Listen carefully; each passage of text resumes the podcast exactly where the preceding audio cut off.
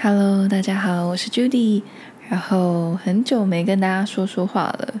那今天呢，就突然有一个灵感，想要跟大家聊一聊动物沟通。就是这段时间，其实我也应该说这这几年也做了。蛮多动物沟通，就是我都比较少去分享这一块，然后都是以个案介绍个案的方式，这样很佛系的在接。那在动物沟通的过程里，就是看见了蛮多事的。然后今天刚好在中午吃饭的时候，看到了电视在演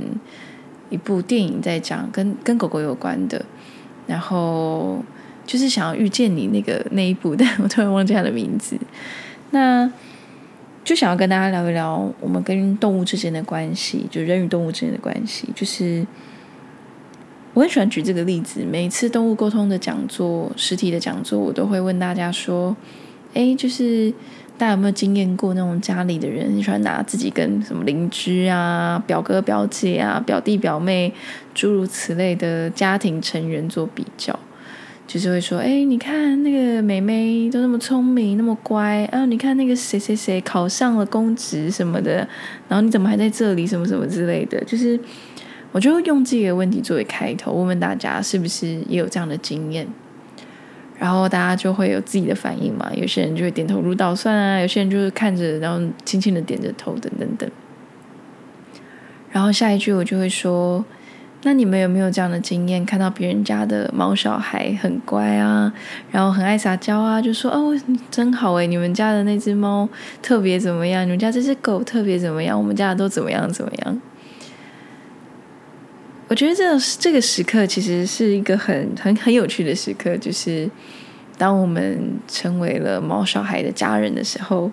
然后我们坐着跟那些。我们不喜欢的大人所做的事情，其实没什么两样。那为什么会有这件事情的发生？其实是来自于我们对我们的孩子也会有自己的期望，就是我们会希望哦，他是怎么样乖巧的啊，他是呃爱撒娇的啊，或是他是独立自主的。每个人对于自己的孩子的期望可能都不同，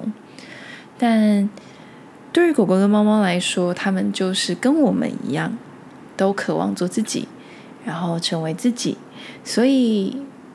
严格来说，关系这件事情在我们与动物之间是一个非常重要的、非常重要的主题吧。不管是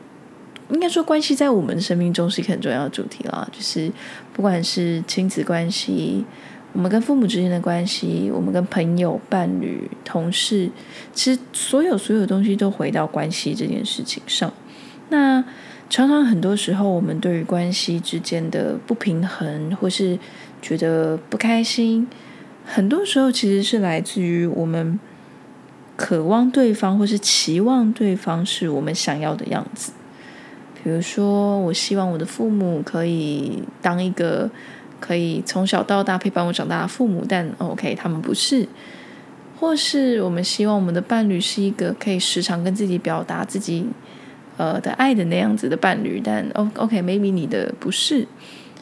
但所有所有的嗯关系会回到一件很重要的事情，就是倾听这件事。而真正的倾听，并不是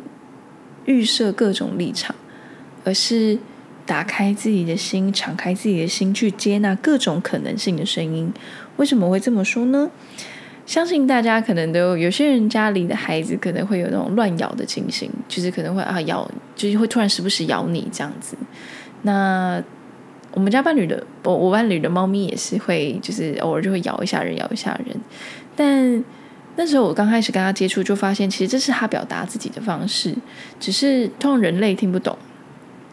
搞不懂他在干嘛，他就说啊，你干嘛咬我？但其实他有他想要表达的事情，但因为我们听不懂嘛，所以他只好再继续咬。然后他继续咬，你听不懂，他就只好继续咬。因为对于孩子来说，他们能表达的就是叫跟咬啊。他又不可能跟你讲话或传讯息给你，然后呃，我们人常听不懂，对，就是我每次都说，嗯，我真的不知道是谁比较聪明，谁比较笨，因为 通常是人类听不懂孩子在讲什么这样子。那我只是开玩笑啦，没有谁比较聪明，谁比较笨，只是有没有去听他们说话而已。所以呃，想跟大家分享几个故事。就是我之前有遇到一个个案呢，就是呃，应该是我启蒙刚开始去处理动物沟通的问题，是我的好朋友，他的猫咪呢常常大小乱大小便，他就觉得超级困扰，为什么都不大在猫砂盆里面？然后他们就觉得好奇怪，你为什么都要乱大便乱小便这样子？那那个时候他就跟我说：“哎、你可以帮我问一下我的猫吗？就是他为什么每次都要乱大便、乱小便，在哪里、哪里、哪里这样子？”就我一个瞬间就听到他们家的猫咪说：“他说那个东西，他就说为什么不搭在猫砂盆？”他这样讲，然后我就听猫咪马上回嘴说：“他说那又不叫猫砂盆。”这样，他就觉得那个像那种。兔子的那种、那种、那叫什么沙？我不太确定，我又忘记那叫什么沙了。但是就是长条状的，然后比较大颗的那一种，不是那种沙子的那一种。他觉得那东西不叫猫砂，他觉得那什么东西踩起来超不舒服，他才不想在那边上厕所。然后我就转告了他所说的话给我的朋友。后来他们就隔天就去换了新的猫砂，想说哎，来试试看嘛，就是反正就就试试看，也不知道会怎么样。就他们一换新的猫砂之后，从那天开始，他们家的猫咪就每天都会在那边大便小便了。然后他们就觉得超级酷的，然后他们还有当下的录影，我觉得很好笑。他们说啊，动物沟通是真的，什么之类的。然后那时候他的女儿才国中，这件事情对我来说影响很深，这也是开启了我为什么要开始做动物沟通的很重要的开端。因为他女儿自从那一天发生这件事情之后，他见证了这件事情之后，他好像开始意识到了，哦，原来猫咪真的听得见、听得懂，原来狗狗真的听得懂，所以你可以明显的看得出来，他对于猫咪的态度有非常非常大的转变。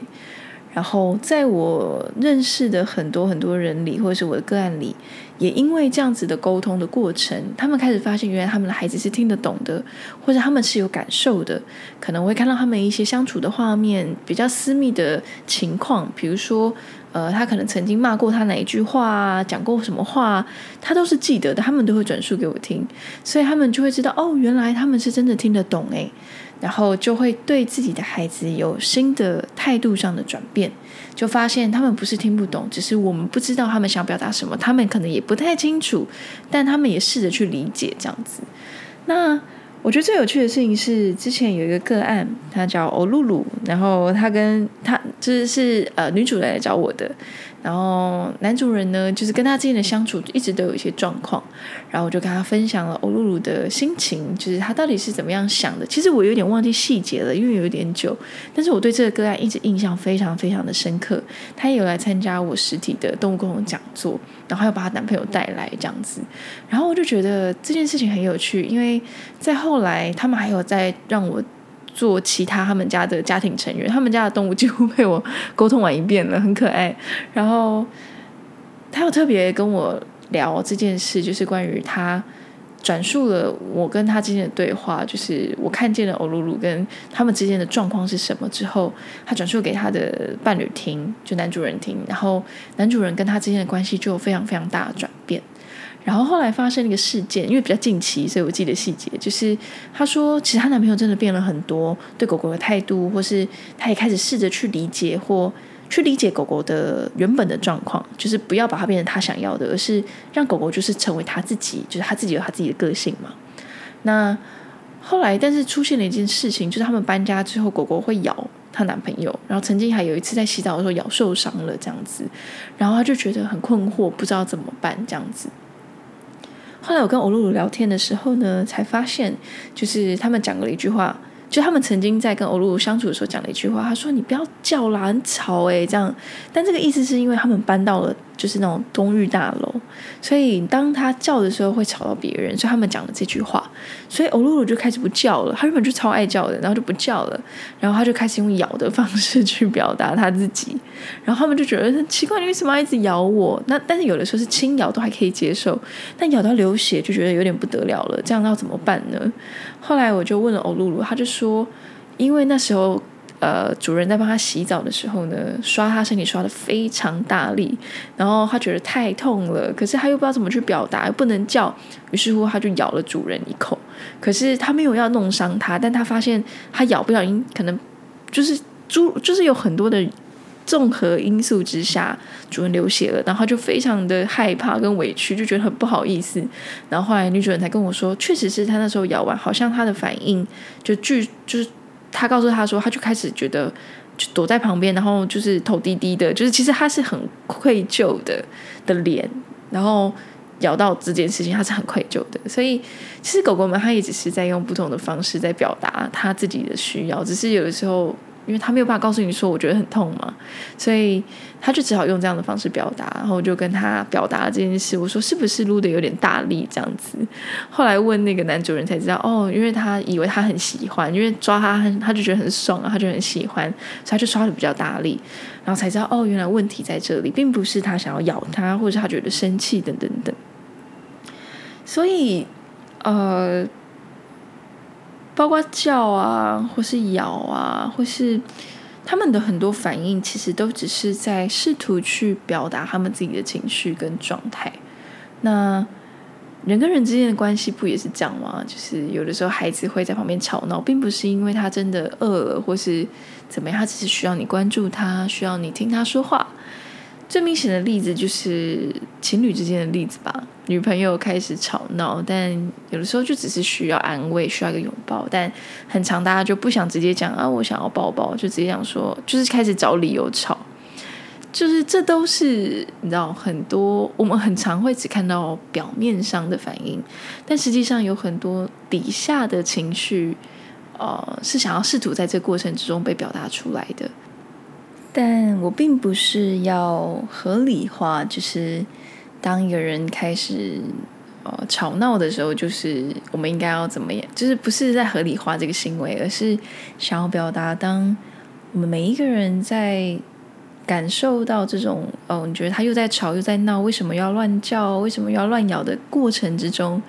可不可以先停下来，试图去理解，试着打开你的心，或打开你的感官。去理解他是不是想说些什么，包括婴儿啊，什么都是一样的，就是所有的灵魂对我而言都是一样的，不管你是猫是狗，甚至是小智蚂蚁，其实，呃，应该说，并不是所有的动物都有办法沟通的原因，不是因为他听不懂，而是他想不想听，就是他想不想听你说话的概念。所以，当你把耳朵闭起来的时候，就基本上。你也就是就是没有办法听见别人说话，所以我也有跟蚂蚁沟通成功的例子，或蚊子沟通成功的例子，但真的不是每一次都有办法办得到，因为就每个人都有自由意志啊，我想理你或不想理你，这是我的我的那个吧，我的自由意志嘛。所以呃，当我们就是开始去觉得对方好像不符合自己期望，然后有点吵，点怎么样的时候，或许可以。先知道一件事，就是真的没有人天生就想找人麻烦。我相信我在前面的呃 podcast 其实有聊过这件事，就是没有人天生就想找别人麻烦的。真的，如果我们可以好好相处，我为什么不要？所以那一些你知道路上爱乱叫的狗狗、猫猫，或是任何的动物，其实都有他们背后的一个状态。就算是爱乱叫，它也是一种。呃，我之前做过一个很可爱，他是说，为什么你那么喜欢一直叫？然后后来我就问他，他就说不是啊，啊就看到那个东西就想叫啊，比如说啊有人呢，喵喵喵，然后说哎哎你怎么来了，喵喵喵，就是他所有的反应都是用叫来去表达他自己的所有情绪，所以他非常喜欢叫，但没有人，他就是喜欢，他很喜欢这件事，这样。所以啊，呃，我想在这里跟大家聊一下动物沟通的目的。到底是什么？就是动物沟通的目的，真的不是要一只动物成为我们想要的样子。动物沟通的目的是去理解它的行为背后的原因，为什么它要这样叫？为什么它要这样咬？为什么它会有这些反应？一定有它的理由，只是我们可能找不到。所以，透过动物沟通师，透过像我们这样的角色，我们去理解，试图去理解，哦，它怎么了？这样，那这也是我一路以来。做动物沟通很重要的原因，我觉得动物沟通在我做了这么多个案之后，我觉得很明显的一个例子就是，这是一个跟自己之间的关系也是自己跟外界之间的关系。就是常常会有人觉得，啊，我的猫怎么这么阴晴不定的时候，其实很多时候是我们自己的状态不够好，所以就会有很多的解读。比如说，呃，觉得猫咪怎么好像都不，就是好像都闷闷不乐等等等。但实际上是因为我们的状态不好，所以我们也没有。力气去陪伴他们，然后他们也闷闷不乐，就是他们会互相影响的，就是这种这个情绪或状态是会互相影响的。但，哦、通常在点出这个问题之后，就会发现其实动物就是动物们或是呃个案个案来找我的主人，他们之间的关系就会开始有一些改善。所以，我想动物沟通真的最重要的事情就是倾听，就是。你愿不愿意打开你的舒适圈？我觉得那是一个跨越舒适圈。就是以前你觉得爱只有一种行动，就是可能他会撒娇，然后他应该常常会黏着你，这才叫爱。但爱真的不是只有这个样子。就是有的时候，那一份爱是一种我陪伴你，你陪伴我，他静静的在旁边看着你，然后当你在厕所里的时候，他就一直叫。但实际上，它的叫可能是一种“天哪，那里面那么危险”，因为里面很湿嘛。然后有些猫不喜欢很湿的环境，它就觉得“哎，那么危险”，它就在门口等着你，陪伴你，去保护你，然后就叫叫叫这样子。但有时候就觉得你干嘛那么一直烦我？但其实不是，它是在对，它是在关心你。还想说：“哎，天哪，你怎么进去那么恐怖的地方？你快出来啊！”这样大概是这种反应。所以，嗯。有的时候放下自己的期望，跟打开自己的，打开那个可能性，你就会发现哦，原来原来这也是爱，原来原来他不是想要找麻烦，原来那是一种爱，哦，那是一种爱，就是那是一种他们表达爱的方式，所以希望每一个人。我觉得不论是动物沟通，或是任何之关系之间，然后大家都可以真实的表达自己的情绪，如此一来就会让彼此之间的沟通变得比较轻松，也比较容易。然后我相信，当彼此能够明白那个出发点，有时候就觉得啊，我就是我没有那个意思啊，可是。你把很多的 always 放在心里的时候，就像猫跟狗，他们没有办法嘛，他不是，他是不得不把 always 放在心里，因为他没有办法说话的时候，我们就常常听不懂。那更何况是你可以说出来你，你你想要什么的时候，就要好好的去表达，然后好好的去敞开心去，嗯，沟通吧。我觉得这真的是一件很重要的事。然后，动物沟通呢，真的不是一个。要透过动物沟通师去改变孩子行为的一个叫一个过程，而是我们真正去倾听他们的过程。然后我也遇过一些可能他们的行为真的会造成一些困扰的，那我非常推荐大家去找动物行为师去理解跟去让他们可以有更有安全感。然后当他们更有安全感之后，他们的行为就会开始有一些新的新的状态跟新的改变。如此一来，你既不是改变了他，你不是逼迫他成为你要的样子，而是你真的陪伴他变成全新的样子。我觉得那是不太一样的，所以我也非常推崇动物行为师的一些，有一些动物行为师的的教导真的很棒，就是大家可以去找找看，然后去，他也是在告诉大家去理解这个行为背后的。原因这样，然后你就可以知道哦，我要怎么去改善，要怎么样让他不要这样子反应，这样子。所以祝福大家都可以跟自己的孩子和睦相处。然后，哦，我得说，生命其实真的很短，真的真的很短。然后能够在这一趟短暂的地球旅行遇到的每一个人都极其的珍贵，真的。刚好前阵子我遇到了那个呃。就是跟好朋友见面，就 Verona 见面，然后他就讲了这件事，他跟他妹妹之间的关系，他就讲了类似这样子的话，就是他真的觉得人的一辈子真的好短哦，然后在灵魂层次就是灵魂跟灵魂之间嘛，可是，在我们肉体层次就是我跟你，然后等到离开了这个肉体之后，那个亲密度或是那个连接性，当然也是很深，只是那就是不一样了，所以我们都好好珍惜，无论是。你的孩子，或是你的父母、朋友、伴侣，因为每一个相遇真的都非常非常不容易，每一个相遇都是奇迹。嗯，祝福大家。然后偷偷的在我的 podcast 许个愿，就是呃，如果有任何空间或是有任何团体。就是愿意的话，可以找我去做动物沟通的讲座。就是我愿意做一些公益讲座，或是你需要募款等等等，就是跟动物相关的组织，我都非常非常愿意提供公益的讲座。因为我真的很希望有更多的人可以知道，其实每一个灵魂都是平等的，无论它是什么样的形体。所以无论是植物或动物啊、矿物啊等，所有的沟通都是一样的，都是一种关系。都对，都回到关系。所以，如果有的话，就是非常欢迎大家私信我跟联络我，我会非常非常开心到各地，甚至是国外，我都会非常开心。或是线上的，我也非常非常乐意。对，就这样，在这边许个愿，谢谢大家。